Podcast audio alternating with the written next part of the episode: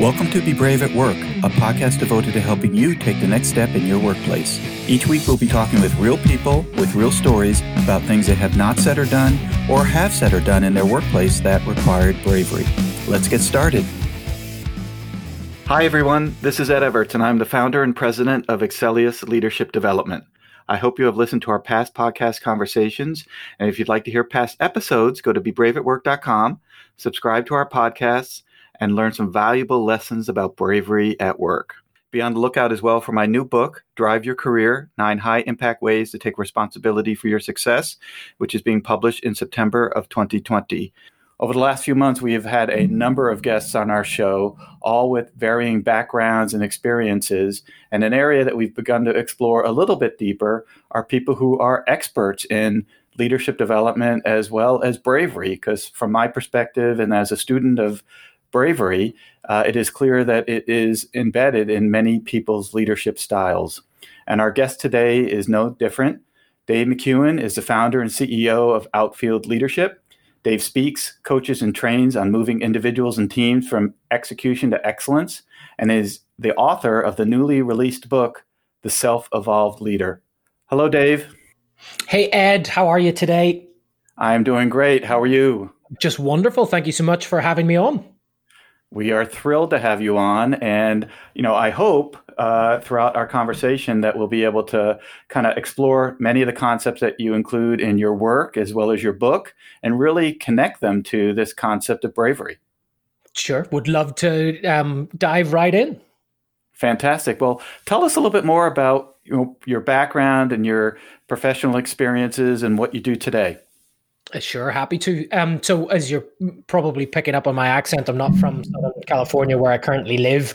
Uh, I'm you're originally from New York, right? yeah, I know, right? From Texas. Um, no, originally from from Ireland uh, back in the day, and um, I started my career back in the UK many many moons ago, working for Accenture IT consulting company. I'm sure you and your listeners are are familiar with a big global company, and um, it was during my time there, pretty early on, that I realized that the leaders that had the greatest impact on me and my team and our clients weren't necessarily the ones that were functionally great at their job, although some of them were, but actually that they had a, um, a mindset and set of behaviors that were very different. Uh, essentially, they were being good leaders. And um, pretty early on in my career, it, it, really twigged something in me to want to uncover what it meant to be uh, an excellent leader and then to help other people develop that mindset and, and skill set. And so, fast forward uh, 12 years, uh, I now uh, spend my time working with senior leadership teams, essentially helping them set a compelling vision for their organization, um, build a set of, of goals to help us get there, and then really uh, build out a series of implementation and accountability plans to help us achieve those goals and vision. Wow, fantastic. So, Dave, do you find today that you work mostly with individuals or is it mostly with teams? Mostly with senior leadership teams. So, I, I do a lot of uh, work on helping teams build compelling vision and mission statements, uh, do a lot of strategic planning, uh, and then um, strategic implementation. So, what do we need to focus on on a quarterly and a monthly basis to achieve our annual goals?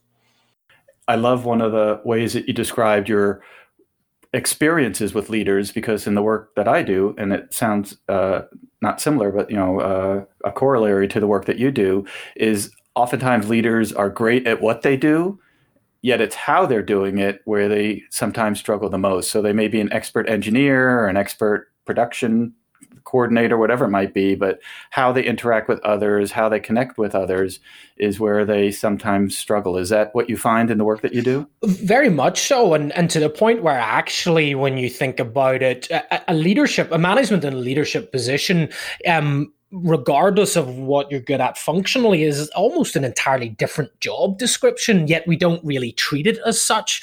Uh, and so you know it leads to all sorts of problems um, which i'm sure you've seen many many times of you know people that are functionally good at their job getting promoted into a managerial or leadership position and and unfortunately um, failing at it. And it's not because they're bad people or because they're not good at their job functionally. It's just it's a completely different set of skills and, and way of looking at the world. And one of the things that I encourage um, my clients and quite frankly anybody I talk to who's in a leadership position or or thinking about one is to get to the root of why do you want to do that?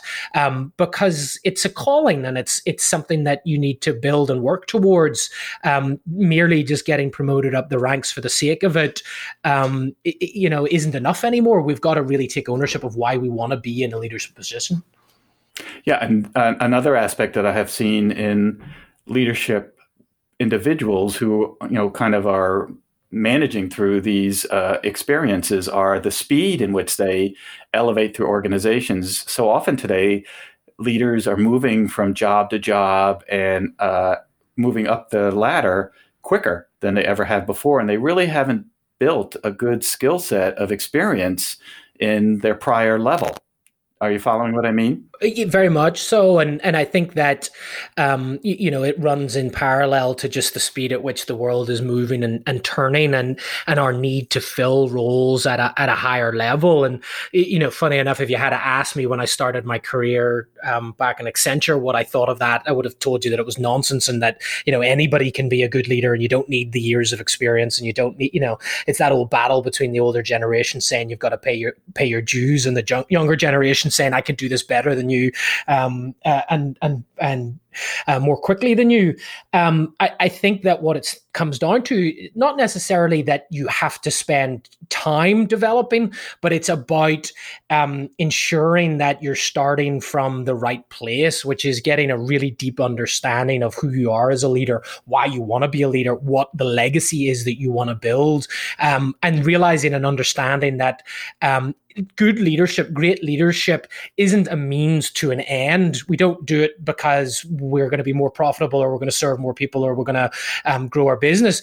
Great leadership in and of itself is worthy and, and, and understanding that building that good character just for its, its own value is hugely important, I think, to being an effective leader. And tell us, Dave, a little bit about your observations regarding bravery and teams. So, if you're looking at a team of senior leaders, there is what they do, right? So you have a marketing person, an HR person, a finance person, et cetera. And then you have how they're working together. And I'm just wondering if you could reflect for a couple of minutes on observations about the existence or absence of bravery. Uh, happy to and and actually to, to start it off would would love to do a, a contrast um, in that for me, braver, bravery is not heroism. And I think sometimes we conflate those two. Uh, and I think in our workplaces, um, we often overemphasize, over reward um, our leaders who are acting in quote unquote uh, heroic ways.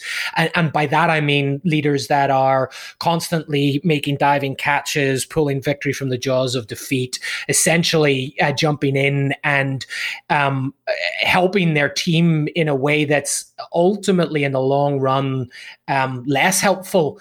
Um, that to me is what I think a lot of people think of when we think about bravery. But for me, bravery is it, it's a much quieter, it's a much um, more vulnerable, it's a much less noticed and less valued way of being with an, with with one another. And in a team setting, it really appears in two clear ways for me. The first way is that um, often, if you think about the dynamics of a team, uh, even those teams that are quote unquote good at having debates and discussions usually defer to whoever is the most senior person in the room. So if it's a C level team, it's the founder or the CEO. If it's a director level team, it's maybe who's, whoever's the most senior person there. And so we'll go through this motion of feigning or faking robust debate and or discussion. And as soon as the most senior person says, "Well, I think we should do X," everyone then goes turns and goes, "Oh, well, yes, we should definitely do X." And so one of the ways in which I think that that individuals can be really brave in a team setting is to to to put a halt to that dynamic and to say, well, hold on, we've just had a debate and discussion that actually is a nuanced version of what you've just said, or, or sometimes completely 180 degrees from it. So, so let's talk about that more. Let's have an adult to adult conversation in the room um, about where we are going to end up and not just move towards deferring to whoever the most senior person is. Um, so I think that's a huge way in which bravery uh, appears in team settings.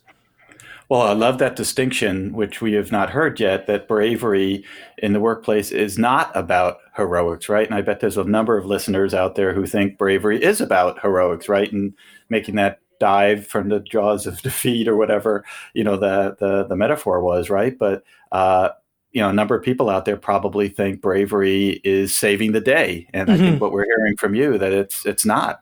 Yeah, it's it's not. It's actually it's it's um it's calling out for me those subtle ways in which we are with each other that are not helpful. Um, and it's tough and it's hard because you're going against the grain of culturally how we um, work together. another um, good example, nuanced version of what I just said, which is uh, how often leadership teams come together, have the debate and discussion, um, make the decision, and then when they go out of the meeting room, there's a whole bunch of lobbying going on that sort of unpicks the decision. So somebody goes to the CEO and says, ah, I don't think we should have gone in that direction. And depending on the level of sweat equity they have, you know, we may well be back in a meeting room in a week's time from now um, and unpicking the decision again. And and bravery is not that. Bravery is is essentially having a discussion in the room that says, I'm actually not comfortable about the direction that we're going in. Here's why. And the ability to have those adult adult conversations to make decisions in the best interest of the organization rather than just protecting my own turf or my own silo or quite often my own ego. And that's one of the reasons that we're doing this podcast is that too often individuals look back with regret and say, I should have said something at the meeting, or I thought we were going in the wrong direction, I didn't speak up. And that ability in the moment to raise your hand with your peers staring at you and saying, Hey, I think we should pause, or you know, I'm getting triggered by this conversation, whatever it might be, that moment, that second takes a huge amount of bravery. Uh, absolutely. And, and it's so interesting to think that the reason that we don't do that typically is because we are um, we fear negative repercussions. So uh, mm-hmm. either from the fact that it might be career limiting or that we get shut out of the next discussion, and so we politic our way around it. And when you break it down to its bare essentials, actually that, that just doesn't hold water. What what you're saying is I operate in an organization that I don't in which I don't think I can be authentically myself and share specifically how I feel about a situation for fear of repercussion. To which I would say, well, that therefore does not sound like the type of organization that you want to spend the majority of your waking day Monday to Friday in. So either be brave and push the boundary to see if this if if actually your assumptions are true which in most cases or in a lot of cases they aren't necessarily or why are you there find somewhere else to go where people do accept you and allow you to be authentic and allow you to put your hand up and say hey i'm just not comfortable with this Right. Uh, find organizations that honor your values, mm-hmm. uh, etc. And you know, I love that picture of why are you there? Because the flip side is if you don't speak up, somebody could say, Why are you there? Because your role at a board of director meeting or at a senior leadership meeting is to speak up and tell people how you feel or how you're experiencing what's happening. I think most people struggle because they don't know how to start and uh, that comment. And I think they think if they start it, it's not going to end well. And mm-hmm. so it's easier to avoid it than say something mm-hmm. and mm-hmm. it diminishes your value because you're not adding depth to the experience that others are having. Very, very much so, and that that fear is is so similar to just the kind of fight or flight response that we have when we're confronted with you know physical danger, and and so we just te- as humans just have a tendency to uh, either go in too hard, and there are some leaders who kind of sit on one side of this, which they just blurt out everything that they feel, and it's kind of on the other side of this spectrum. But for most of us, it is just this sense of I, I don't even know how to begin this, and I don't know what direction direction it's going to go in. And so it was just easier for me to kind of keep quiet, keep my mouth shut. We'll just let it all play out. And then, you know what? I'll grab five minutes with the CEO or I'll grab 10 minutes with my boss afterwards and we'll talk through this and we'll make it okay. And, and, you know, it, really comes down to if you want to overcome that, um, it's about making a mindset shift that, to your point, Ed, is your value from being a a C-level executive or on a board of directors comes from your ability to ask hard questions, to present um, opinions that might not be necessarily going with the group, uh, all it, so long as you're serving the best interests of the organization. So you've got to make that mindset shift and determine to be there uh, and be present and to have those moments of, of difficulty. And then, secondly, to just practice. And the more that people do it, the more that they feel comfortable at it, the better that they get, and the less of that emotive initial responses that they have.